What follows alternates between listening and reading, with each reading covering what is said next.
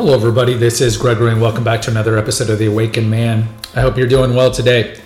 Today, I thought we'd go back to the deep trope, which is testosterone replacement therapy, because look, I, I, I this is The Awakened Man, and this is a, a, a feed that is mostly, I guess, a focus on men's health.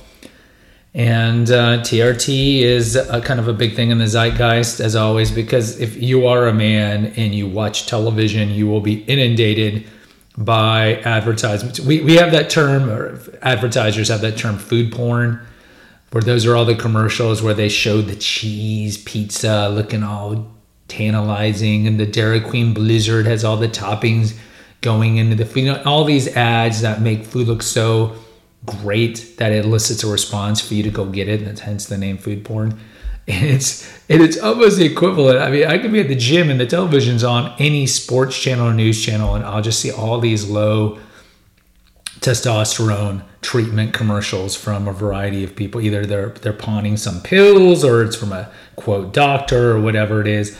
And given that that as I said, the demographic for this feed is typically men, and it's not going to be men who are 18 years old, I think it's always good here and there to do low testosterone episodes. I think this is probably my second or third in the last six years that I've done this podcast, but I think it's important to do it because it's applicable to a lot of men. So testosterone clearly is important, a hormone. It is made by the gonads, which are your testicles, and it's really responsible for maintaining, among other things, your bone density, so strong bones, your sex drive. So testosterone is made by women, which is responsible for their sex drive hormone. So are responsible for their sex drive. So when women hit menopause, not only do they lose estrogen and progesterone, which are the two hormones that kind of make them look female, but they stop making testosterone and therefore their libido dries up. That's why there are women who will take testosterone treatment. Bioidentical hormones are the best ones to do to keep their libido because despite the stereotype, yes, there are women who want to continue having sex even when they get into their 40s.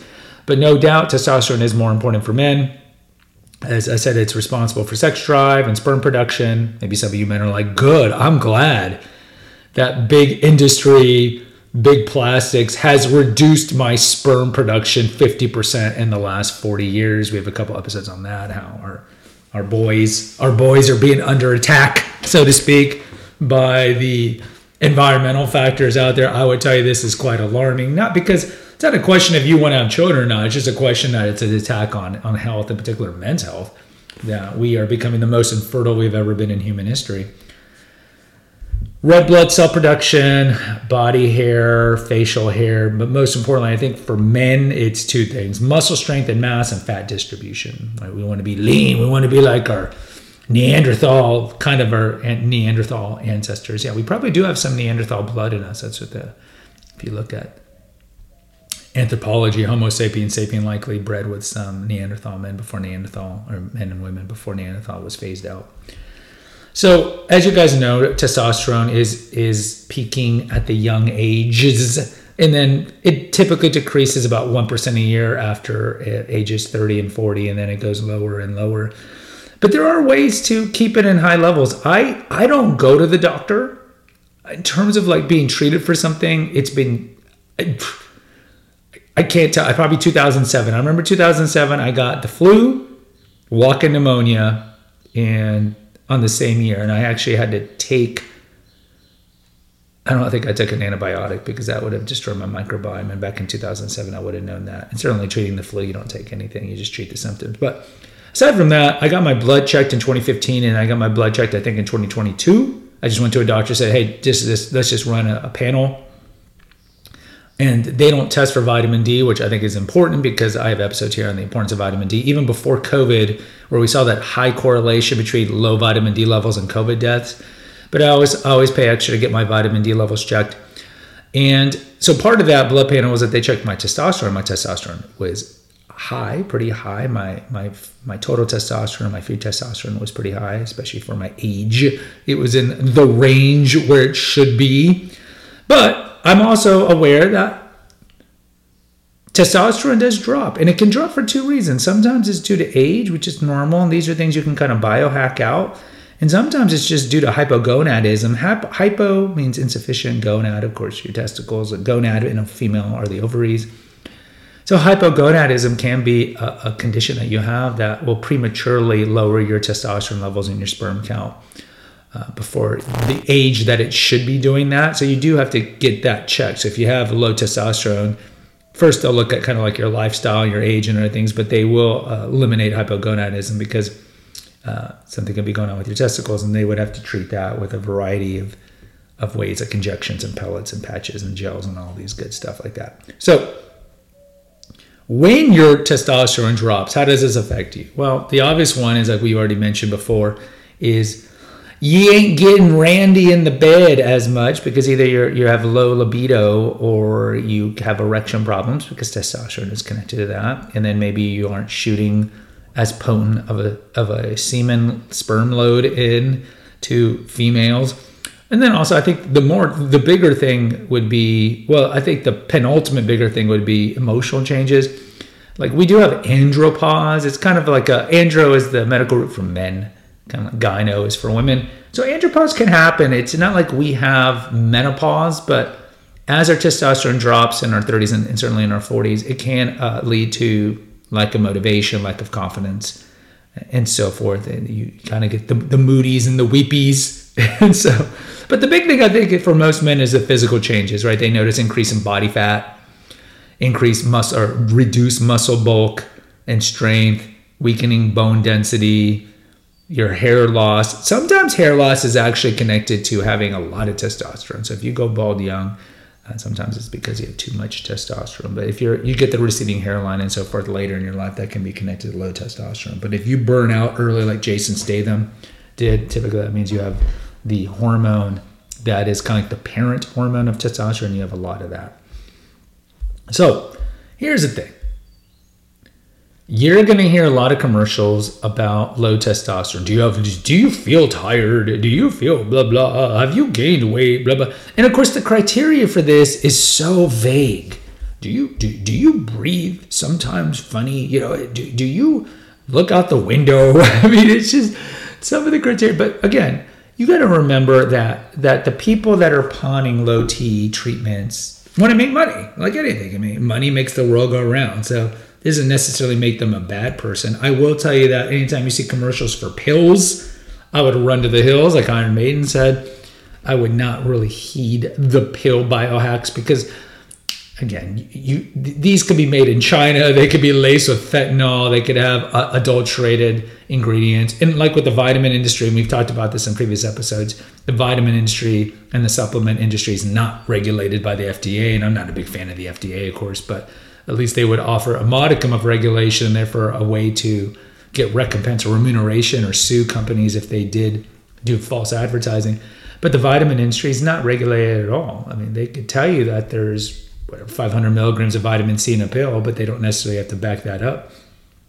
So any anything that for pills, I would be very, I would look askance at. Now, there are doctors that will advertise on ESPN or sports talk radio or news uh, channels. And again, look, they might have an altruistic kind of angle, kind of like with reproductive endocrinologists who they want to help couples have children when when the woman's too old or if the man's got you know problems with the sperm.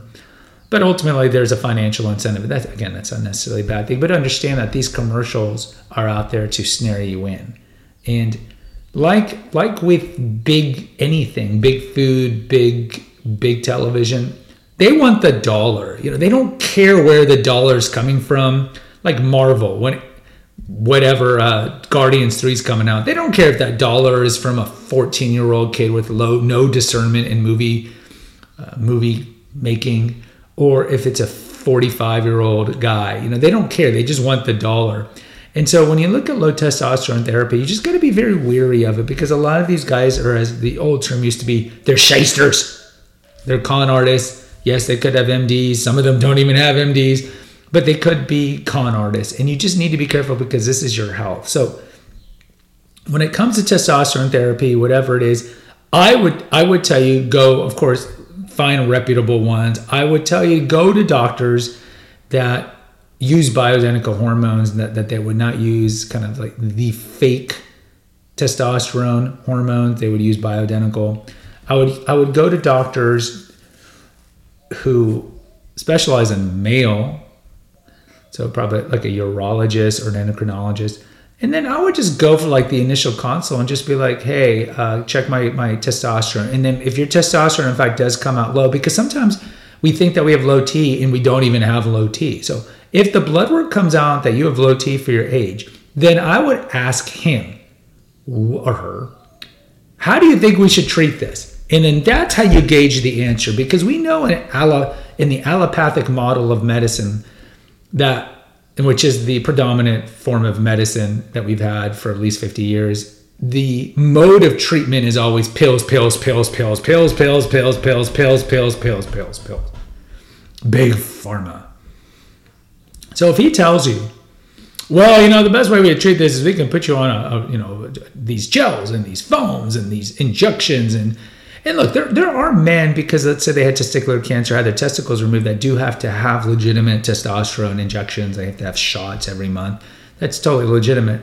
But these these guys know that there is a market, kind of like big medicine knows in general. Like every day, people are getting older. Every day, people are dying. So it's not like hospitals are going to go anywhere. A lot of hospitals are going bankrupt because that that's you know certain people not paying for it. But it's not like there's going to be a time where there's a fountain of youth and people stop getting sick. So they understand that there's this gigantic market of Gen Xers and boomers that are getting older, and they just got to advertise, advertise, advertise to get these guys to come in. And so, of course, kind of like with unscrupulous dentists, who you go in for cleaning. And 20/20 used to do these studies where they would go like some, somebody needs a moderate cleaning and they'll go to 10 different dentists and like seven of them will say they need radical dental work. And why not? It's their own private practice and they want to make money off of uh, unsuspecting uh, naive people right? Well-intentioned people. And i would say the same problem is here when you go to these any doctor but in particular this one with low t they have such a profit motive to want to push so many things on you that you really have to have discernment on how much of it is legit and how much of it is just they want to make a buck off of you and they really don't care about your health. Now, the known risk of testosterone therapy, whether it be bioidentical or regular, is you can get like minor things like sleep apnea. Some would say that that's not minor, I mean, because you could stop sleeping. I mean, my father used to have sleep apnea at the end of his life, and sleep apnea show in your life expectancy, but he would be sleeping on the on, on the recliner. We'd be watching like Mexican soccer, and then he's just like, and then like 20 seconds of nothing, no breathing, and then I'll be like, and so he had a CPAP, and he didn't like the CPAP, but he had apnea, and then eventually he died of an aneurysm. Can increase acne. You can have uh, prostatic benign hypoplasia or the growth of your prostate, which sometimes can lead to prostate cancer. Sometimes you can have enlarged breast. You can have sperm production or testicle shrinking because again the, the, when you're getting an exogenous or outside source of something the organs that normally are making it are like great i don't need to make it so the sperm production can kind of go down and i think the most important one to know about is it does increase your chances of having cardiovascular incidences and this is something that a lot of guys don't know. So it does increase your chances of throwing a blood clot and then that clot traveling and creating an embolism and getting a cerebral embolism or a pulmonary embolism.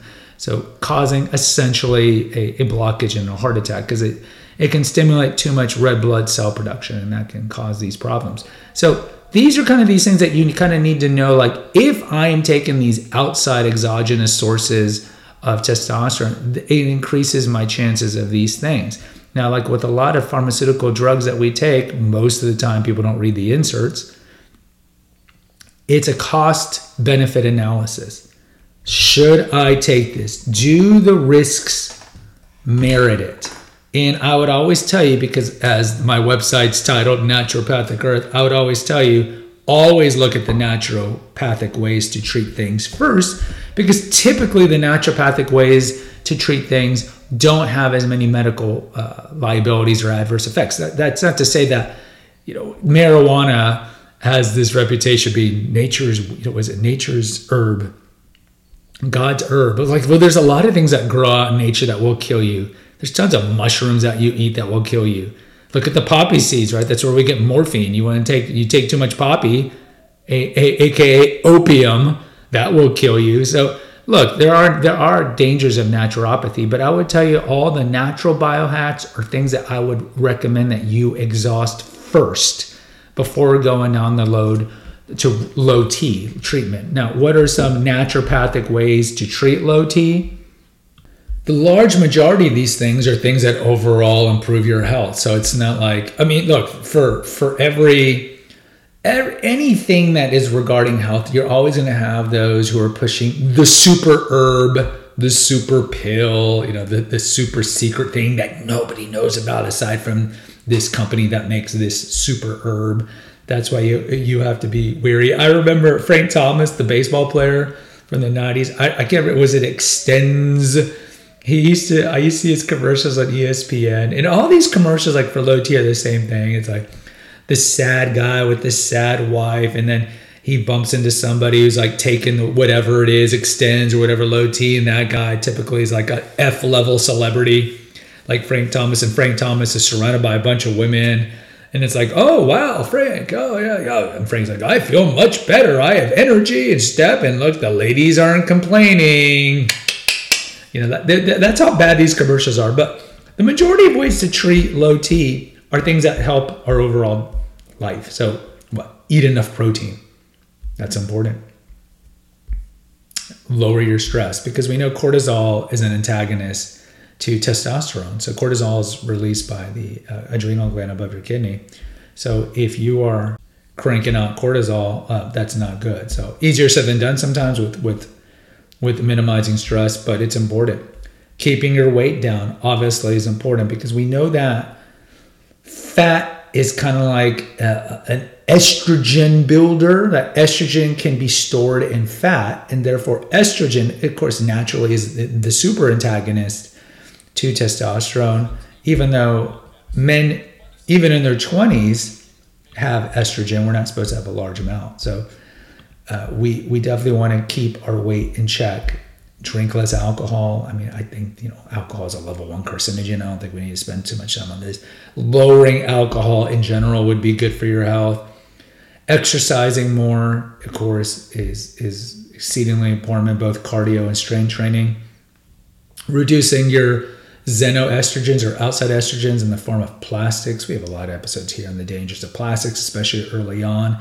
So bisphenol A or BPA is probably the most famous plasticizer, and BPA is everywhere. I mean, I think most people know that that plastics are bad, but inside of cans are lined with BPA. Laser receipts. Every time you grab that receipt from the grocery store or wherever you're at, that's got BPA, and that gets that's soaked into your body. So all these fake estrogens need to be removed from your life, and it's not too hard. I mean, just don't warm up anything in Tupperware don't drink bottled water. Bottled water is a complete scam. We have an episode we did that back in 2017.